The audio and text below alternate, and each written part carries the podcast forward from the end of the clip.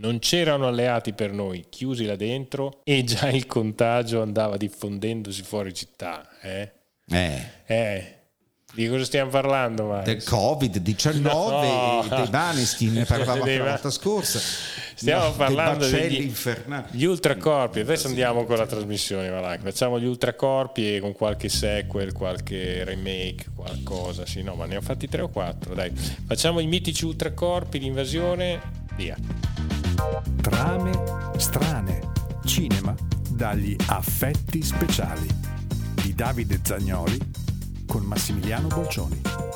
Eccoci qua in compagnia del mitico Massimiliano Bolcioni a parlare di ciao, ultracorpi. Ciao. Sei pronto? Ti sei sì. preparato per gli ultracorpi? Certo, io sono un ultracorpo. ho preso su 20 kg, quindi più ultracorpo di così. Cioè, Invasione degli ultracorpi, un meraviglioso film che è entrato di diritto nella storia del cinema, diretto da un grande regista che si chiama Don Siegel, uscito nel 1956 e tratto da un romanzo pubblicato due anni prima, nel 1954, da un certo Jack Finney, pubblicato in tre puntate tra novembre e dicembre appunto di quell'anno, il 1954. Max, introduciamo un attimo la trama giusto per sì. fare un punto della situazione. Un medico californiano, il dottor Miles Bennell, scopre che la sua cittadina è stata invasa da bacelli alieni che si insinuano nel corpo umano durante il sonno come parassiti invisibili e piano piano si sostituiscono ai loro ignari ospiti. Beh, insomma, questo Hai è capito. Quanto. Allora, eh. ci troviamo di fronte a una sostituzione mm. programmata sì. in un certo senso. E, e, e, già da prima, negli anni 50, nel 40 no, ma negli anni 50 inizia la fantascienza, quella di serie B, perché non dimentichiamo che il coso degli ultracorpi non è considerato un film di serie A, ma di serie B, erano quelli fatti per i drive-in, cioè li vedevi d'estate all'aperto, quindi ci investivano molto poco a livello di spesa, mettevano attori con nomi noti ma secondari, giravano un po' che settimane dicendo date la mossa, effetti speciali più delle volte banali, in bianco e nero così spendevo meno, cioè quindi era tutta una serie di film di fantascienza e horror nel frattempo, però comunque fondamentalmente di fantascienza andava molto. Non ci dimentichiamo Orwell che salta già fuori negli anni 50, quindi gli alieni, lo spazio, insomma diventa tutto una roba che in quel momento andava per la maggiore, ma soprattutto appunto la guerra fredda, quindi tutto quello che doveva essere di propaganda o di induzione nel pubblico per temere il nemico rosso veniva ampiamente sponsorizzato. Avevamo allarme rosso da Marte, Marte il pianeta rosso della morte, insomma tutto quello che vuoi, bastava che ci fosse il colore rosso citato in film in bianco e nero. Beh, mi viene in mente anche la cosa da un altro mondo. La cosa da un altro mondo. Dove il, ter- il terrore veniva fondamentalmente dal freddo, sì, dall'est. Beh. E tutta questa roba era bella che programmata, quindi era tutta una sfilza di film fatti per fare propaganda all'anticomunismo negli USA, quindi non ti devi far fregare. Ma in tutto questo po' di roba dove il sovietico concetto comunista era diventato una pietra caduta dallo spazio, un monolite alto 24 metri che se lo bagni si allunga e via di seguito, trova, io credo, ecco, in questo l'esponente più vistoso nella, nell'invasione degli ultracorpi, perché qui non ci sono ragni giganteschi, astronavi, pianeti rossi, c'erano delle robe addirittura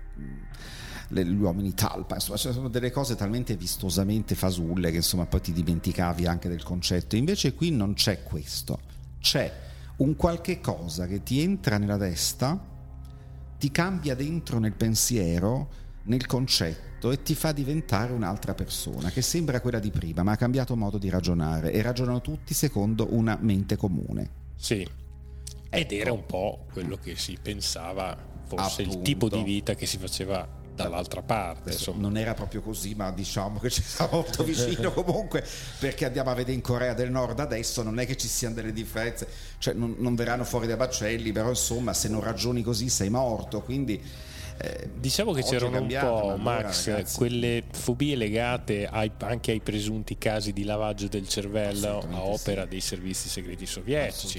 Poi sì. c'erano anche tante leggende attorno a tutte queste cose, Ma... però servivano anche per creare paura poi Appunto. nella cittadinanza occidentale americana. Appunto. Quindi queste robe vengono tutte da lì E quindi l'invasione degli ultracorpi preda pretesto la trama, il romanzo, quello che vuoi, ma anche, romanzo, anche la narrativa comunque era legata in quel momento a questi concetti, non ti azzardavi a fare il contrario, venivi immediatamente boicottato. Per cui a lei l'invasione degli ultracorpi è una trama che si presta alla perfezione per questo concetto di propaganda indotta nelle sale dal cinema in quel momento, per cui assolutamente.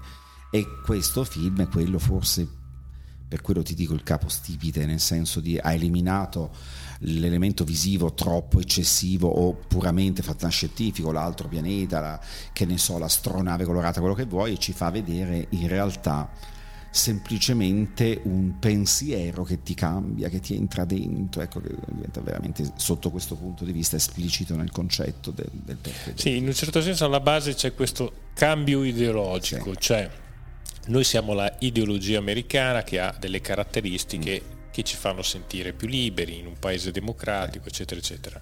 Se subentra un'ideologia completamente diversa, certo. che cosa potremmo diventare? sicuramente la tesi del film è una brutta roba, ma direi anche la tesi del romanzo, perché ad un certo punto perdi tutta quella vitalità, tant'è che i nostri protagonisti quando si trasformano negli ultracorpi, nei nuovi nati, non so come chiamarli, mm-hmm. diventano freddi, sì. gelidi, insensibili e soprattutto coalizzati tra loro esatto. a tal punto di annientare Beh, stiamo parlando tutta la vecchia guardia. che analizzava di base eh, il totalitarismo, cioè o pensi come me, dice Hitler, altrimenti finisci nel forno. Insomma, non è che potevi. Allora, c'erano anche quelli che fingevano di pensare come lui per convenienza, perché se no morivi, ma molta gente era convinta di quell'idea, quindi comincia a ragionare. Solo che quello che fa di questo film forse un pezzo a parte è che proprio alla fine se lo stacchi dal concetto storico di quel periodo, cioè gli levi la guerra fredda, gli levi gli USA e gli levi eh, la Russia, rimane però comunque ancora oggi attuale il concetto di cambio di mentalità cioè se tu vieni soggiogato da una mente superiore, oggi potrebbe essere benissimo internet, sì. il web, cioè capito, tutti cominciano a ragionare in quel modo e tu sei diventato un bacello, un ipercorpo. Cioè, sì, sì, no, ma è, il concetto è, immort- è immortale. Eh, allora a questo punto allora aveva quel pretesto là, oggi ne ha un altro, ma rimane assolutamente attuale in questo, ecco perché quel film spicca su tutti a livello di quel genere lì. Sì, sì, guarda, è un grande romanzo e film eh, sull'ideologia, sull'ideologia, una critica all'ideologia. Esatto. No? E tutto quello che è ideologizzato è, è un cancro. La massificazione di un pensiero unico che poi venga da Urano, che venga da qui o dal Covid, dove vuoi, è questo un pericolo. Cioè c'è la spersonalizzazione dell'individuo, sono tutti uguali che è quello che ci dice il film. Alla fine ragionano tutti, si comportano nella stessa maniera, in una società apparentemente rinnovata, perfetta, di gente sanissima che non si ammala più, perché dopo sono intonsi da qualunque cosa, ma se tu non sei omologato ti eliminano. Ragazzi, qui alla base del nazismo, alla base di tutto quello che è un totalitarismo storico, andiamo a vedere pure Nerone, Caligola, cioè, allora, il film, ecco dove, dove va molto oltre, cioè non si ferma da un canto. Ed è anche per questo motivo che è sempre attuale. Assolutamente sì. La sostituzione di, di, persona, di no? personalità soprattutto. Di personalità, sì. Cioè tu non sei più libero di dire la tua. Oggi se dici la tua, anche la parola sbagliata, ti trovi eh, milioni di persone che ti scrivono muori, crepa, ma come ti permetti? Ma cosa siete pazzi? Cioè, siete pazzi tu pensi siamo arrivati al delirio, io credevo fosse una fake, sono andata a indagare perché ero curioso di uno che ha scritto su, su Facebook o Instagram, mi ricordo, parlando di una ricetta di cucina, dice mi raccomando non usate poi quando cucinate quella i finocchio, perché i finocchi sono ehm, pessimi per una cosa del genere. Siccome ha, il sito tipo Facebook controlla la parola ma non c'è un omino che sta a vagliare il discorso, al pessimo finocchio gli hanno censurato la pagina per omofobia stava parlando di un finocchio gratinato che non si deve usare in quella ricetta perché è sbagliato, cioè, ci rendiamo conto? Tu dici Altro magari del- in un ipotetico futuro ti verranno a bussare alla porta, non so, una psicopolizia, dico, lei è quello che ha scritto male del finocchio. male Sì, ma io veramente adesso venga con noi. finocchio in quattro, hai capito? Dice, ah, l'istigazione al delitto, ma Venga con noi. Cioè, ma stiamo pazzi, stiamo scherzando. Cioè, uno dice, ma dai, sì, vabbè, è il lercio, ma poi invece ti accorgi che queste robe incredibilmente saltano fuori. Allora ecco perché dico, sì, è un gran film. Oggi come non mai. Grande Don Siegel, eh, regista, veramente un regista meraviglioso, uno di, di- di quei registi belli americani, arrabbiati, controcorrente, Sì, che non fanno prigionieri. Ha fatto tanti film. Tant'è che lui è molto legato ad un altro pazzo meraviglioso che è Sam Peckinpah, Eh, beh, sì. un altro controcorrente, cioè Yes. veramente ha fatto delle cose incredibili che hanno influenzato molto il cinema, ma anche un cinema che era commerciale, ma che però aveva delle intuizioni, delle Sì, idee. perché allora o rischiavi Era anarchico, Sì. era un anarchico. o rischiavi, infatti poi quando facevi questi cinema, questi film anarchici, quella, rischiavi ecco, di subire dei processi veri e propri eh? e a volte ti giocavi la carriera oppure la facevi alla furba come faceva Billy Wilder che ad esempio il finale di A qualcuno piace ancora oggi batte tutte le robe LGBT del pianeta cioè lui che dice a un altro uomo e va bene io non sono una donna non puoi sposarmi e l'altro che risponde beh nessuno è perfetto.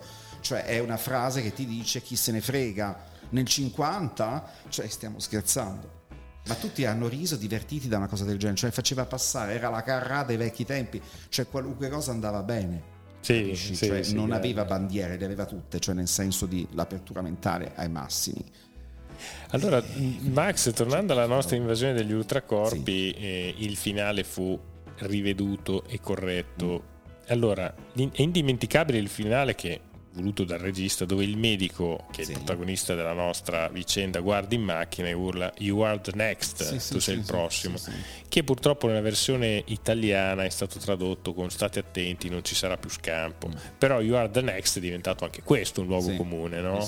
U- oppure who is the next? Però c'è sempre questo prossimo come per dire adesso a chi capiterà e, mh, è stato abbastanza edulcorato il finale perché doveva finire in maniera molto più pessimistica del- della serie i baccelli oramai sono tra di noi e Esatto. praticamente eh, inonderanno tutta la nostra popolazione saremo sostituiti nel più breve tempo possibile in realtà nel finale c'è lui che attraverso una sorta di Sì, c'è flashback uno che sta aggiunto continuando a avvisare, hai sì, capito? sì. Eh. Vabbè, comunque, grande Beh, film. risolveranno comunque questa faccenda nel sequel.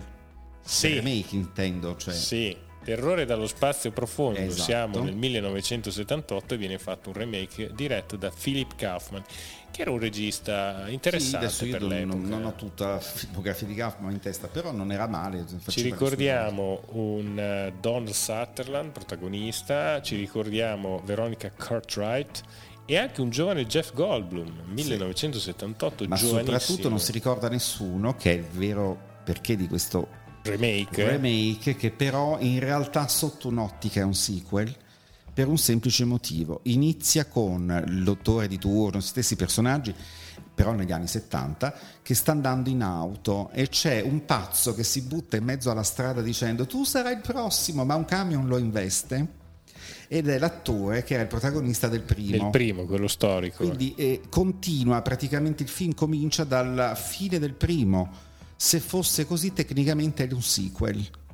Perché noi vediamo lui invecchiato chiaramente, ma che è ancora lì sulla strada a gridare alla gente: Tu sarai il prossimo. Significa che mi sto attaccando narrativamente alla fine del primo. Quindi in quello sarebbe un sequel. Infatti Kevin McCartney che è l'uomo che fugge Mm. e poi abbiamo anche addirittura Don Siegel nella parte di un tassista che fa un cameo insomma. Quindi c'è l'omaggione, ma non solo l'omaggione, un chiaro messaggio, perché la versione di questa remake finisce col medico che nel primo va nella strada a dire vi avviso, che invece è diventato un alieno, cioè Sì. è diventato un baccello. Quindi ti ha chiuso il sequel, ecco, è uno stranissimo mm, remake perché è un remake sequel, cioè la trama poi è la stessa del primo, eh, ma ehm, è già successo tutto e questo succede un'altra volta. Per cui capisci che in realtà è un sequel. Beh, qui ci un- troviamo in questo eh, chiamiamolo sequel o secondo episodio Esatto. di- dell'invasione degli ultracorpi, intitolato Terrore dallo spazio Spazio. profondo, ci ritroviamo a che fare con, con un'invasione aliena sulla Terra che avviene in modo insospettabile, senza che nessuno se ne accorga. E piano piano dei replicanti in tutto e per tutto identici agli umani si sostituiscono. E ad un certo punto poi il piano verrà scoperto e si scatena una sorta di lotta senza quartiere. Beh, beh, insomma, dopo qui. Vabbè, siamo al solito. mm, Ha delle belle atmosfere e un finale qui pessimista. pessimista. Eh, Sì. perché il nostro Donald Sutherland alla fine metterà Eh, un urlo dire- inquietante. Esatto, fa questa urlo, ma tu allora lei è la ragazza, adesso non mi ricordo perché l'ho visto tanti anni fa, che dice siamo riusciti a scappare, adesso non dobbiamo farci riconoscere, quindi fingiamo di essere come tutti, stanno camminando per la strada e anche lei finge di essere un po' ebete come tutti quanti, quest'aria assente, pensando che lui non è stato toccato e invece lui si gira, la guarda e lui fa questo grido orrendo che si rifà un pochino secondo me all'urlo di Monk, cioè dipinto perché Sì. questa faccia con questa bocca spalancata che è una roba, io ricordo solo quello da ragazzino del film, mi fece una gran paura. Però finisce male perché lui è il personaggio che nel primo film in realtà si salverebbe, quindi ci fa capire apposta, come dicevo prima, che eh, non ti puoi fidare manco di chi pensi che stia bene, cioè capito? Nel senso in questo Ma il- caso non c'è infatti speranza. poi il giochino classico degli ultracorpi al cinema o nella narrazione cinematografica è proprio quella della serie non mi fido più di nessuno. Ah. Tornando all'invasione degli ultracorpi, una cosa che mi lascia così eh, basito è che un film del genere, che è fondamentalmente perfetto, dura 80 minuti, Sì. meno di un'ora e mezzo. Sì. Cioè della serie tu in un'ora e 20 minuti riesci a dire tutto. Adesso ci troviamo di fronte a dei minutaggi osceni di film che non dicono niente, durano due ore e mezza, tre ore, due ore e un quarto. Un horror da quattro soldi è capace di durare due ore. No, Mi sembra il recente Conjuring, una boiata pazzesca, Oh, sì, l'ho visto. dura quasi due È ore. lungo, sì, è lungo ed è anche mm, stupido. Trito. Il trito. primo The Conjuring non mi aveva neanche, cioè, insomma, mi aveva un po' spaventatino per certe cose. Poi hanno fatto tutta la serie, gli spin-off, i sequel, sono proprio quest'ultimo l'ho guardato, ma ho detto ma dai, ma stiamo Io capisco che adesso le tv in streaming uguali, hanno bisogno di fare minutaggio perché più ti riempiono la giornata, forse. Ma lo fanno con la pubblicità, ci sono certi canali che un feed di 20 minuti lo fanno durare 6 ore perché in Vabbè, quelle sono le tv commerciali, però di Mamma solito si, si tende un pochino ad, ad allungare No, no, il brodo. sì. E non ce ne o sarebbe fare le bisogno. serie, capito che è ancora peggio. Sì, esatto. Fanno otto puntate di una roba che la diresti in 20 minuti e dici "Puttana, si stanno arrampicando sugli specchi per andare avanti. Cioè, no, vabbè. E quando vedi un film di un'ora e venti che racconta tutto, ti lascia lì, ti, ri- ti lascia comunque un ricordo che te lo porti avanti, cioè, va- vabbè, insomma. Beh, Ma secondo la me capacità di condensare un, un racconto narrativo. Perché succedono tante cose, non è che dici dura poco, No, no, succedono non poche succede cose, niente, è sempre no. la famosa qualità del piatto, È pieno, no? esatto, Cioè, esatto. Se tu ci metti gli ingredienti giusti, magari non sono tanti, però ti lascia un Ah, qualcosa sai, di, Quando di partivi- diverso, ora, di questo non era prettamente un, un film nato per solo per i drive-in, perché comunque era un film che era pensato a un livello un po' superiore. Ma la maggior parte di questi film, come dicevo prima, te li facevano di serie B o C addirittura per le platee di che cosa? Le macchine dove c'erano i ragazzini che più che altro usavano la scusa per cominciare con le morosette e robe varie, quindi non gliene fregava più di tanto del film. Però quelli che facevano il film, i registi, ci tenevano anche a dire per quanto sia mi piacerebbe farmi notare. Quindi si trovavano a spremere le meningi per fare anche nell'assurdo, nel pacchiano, qualche cosa che attirasse l'attenzione. Allora, un film di due ore in macchina ti stufi. È impossibile proiettare via col vento nel drive-in, cioè la gente muore nella macchina, se ne, se ne va con l'auto e tutto perché ti spacchi la schiena, cioè non è comodo, non è quella la visione per un film del genere. Allora, il mostrone, la donna alta 20 piedi, tutte queste robe qua, capito, andavano benissimo, però dopo un'ora basta. Però questi registi dicono, ma perché comunque io non devo fare un prodotto che sia guardato? Quindi si stimolavano a creare quel qualche cosa che in quel tempo che gli davano attirasse l'attenzione, così pomiciano di meno e si ricordano che esisto. E raga, Nathan Yuran era un regista che veniva da, da, da ma ha fatto dei gran film poi in realtà dopo, tutti di fiction, di fantasy, quello che vuoi, ma eh, l'uomo visibile, tutte queste robe ha fatto cose importanti in realtà ma venivano da lì, quindi avevano questa scuola dell'artista da strada, fai conto come noi a Sì, teatro, sì. quando dici se non faccio qualcosa... Deve essere uno che t'acchiappa. eh, se no la gente passa subito. e non mi lascia il soldino, va via e non gli frega niente, quindi devi fare, ti stimoli in una canzone o due a, a farti ricordare. Ecco perché in realtà da questi film vengono fuori cose che poi hanno segnato il passo, è tutto lì. E quindi in un'ora riuscivano a raccontare quello che gente oggi in quattro non riesce neanche a raccontare, cioè hai capito? Perché s- non erano snob. Oggi quelli che fanno ste serie, la maggior parte del cinema è tutta gente snob, finto, colto, intellettuale, capito? Anche se fanno film di genere. 1993 Abel Ferrara dirige Ultracorpi, l'invasione continua, dove i figli di uno scienziato mandato a Fort Dale nell'Alabama per sovrintendere alla bonifica di una discarica di rifiuti tossici. Aiuta. Questi si accorgono che gli abitanti del luogo vivono in uno stato di strana a Tarassia. E vabbè, insomma, è molto tossici, antimilitare, ce l'ha, come spesso accade, ce l'ha contro i corpi militari, Eh, contro vabbè, questo, il questo sistema non Posso militare. capirlo, però insomma basta. Bah, non lo so, è piaciuto molto questo, questo, Ultracorpi. Io l'ho visto di recente, Non non, visto, mi ha lasciato. nulla perché, mi boh, sembra. Io ero curioso che perché Abel Ferrara, Sì, quindi anni 90. il regista il nome ce l'ha, eh, per Sì. carità, però non, non sapevo neanche che l'avesse fatto. E poi ricordiamo il 2007 dove Nicole Kidman insieme al nostro Daniel Craig e James Bond, ce lo ricordiamo tutti come l'ultimo James Bond, interpretano eh, Invasion eh, diretto da questo eh, regista tedesco che si chiama Oliver Hirschbiegel e a Washington la psichiatra Carol Bennett, è una psichiatra, la nostra Kidman, alle prese con una paziente, la Cartridge, che dice di non riconoscere più il marito. Eh, cosa ci sarà dietro?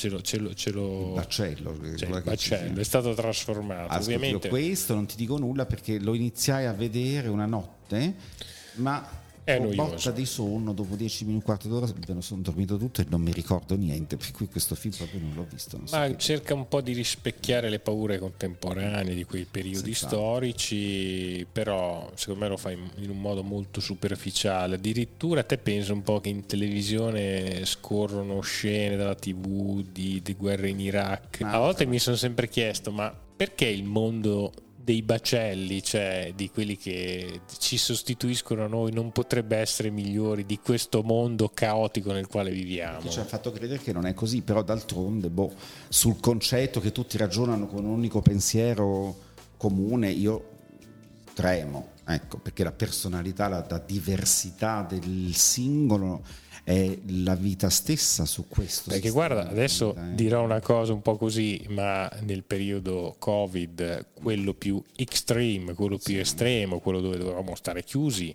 secondo me c'era un pensiero unico che voleva che noi diventassimo quegli ultracorpi che dovevano obbedire alle regole e ci ricordiamo che la gente che dal terrazzo inveiva contro il runner che correva da solo in mezzo alla campagna Mm. era un po' l'ultracorpo che si era già trasformato, ragazzi, che diceva è lui, è lui, you are the credo." next. Mentre invece io me ne fregavo e continuavo di notte ad andare nel mio ufficio teatrale perché avevo il permesso per farlo a fare i miei lavori al computer, unico che andava in giro nella notte. Quanti ultracorpi incontravi in quelle notti? Guarda, pochissimi, non c'era nessuno, ma la cosa bella è che ho incontrato migliaia di pattuglie e non mi ha mai fermato nessuno.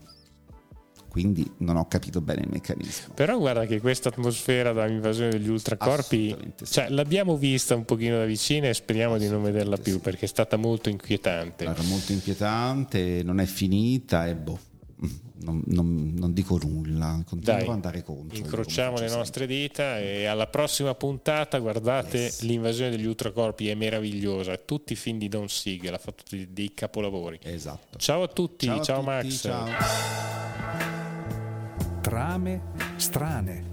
Cinema dagli affetti speciali di Davide Zagnoli con Massimiliano Bolcioni.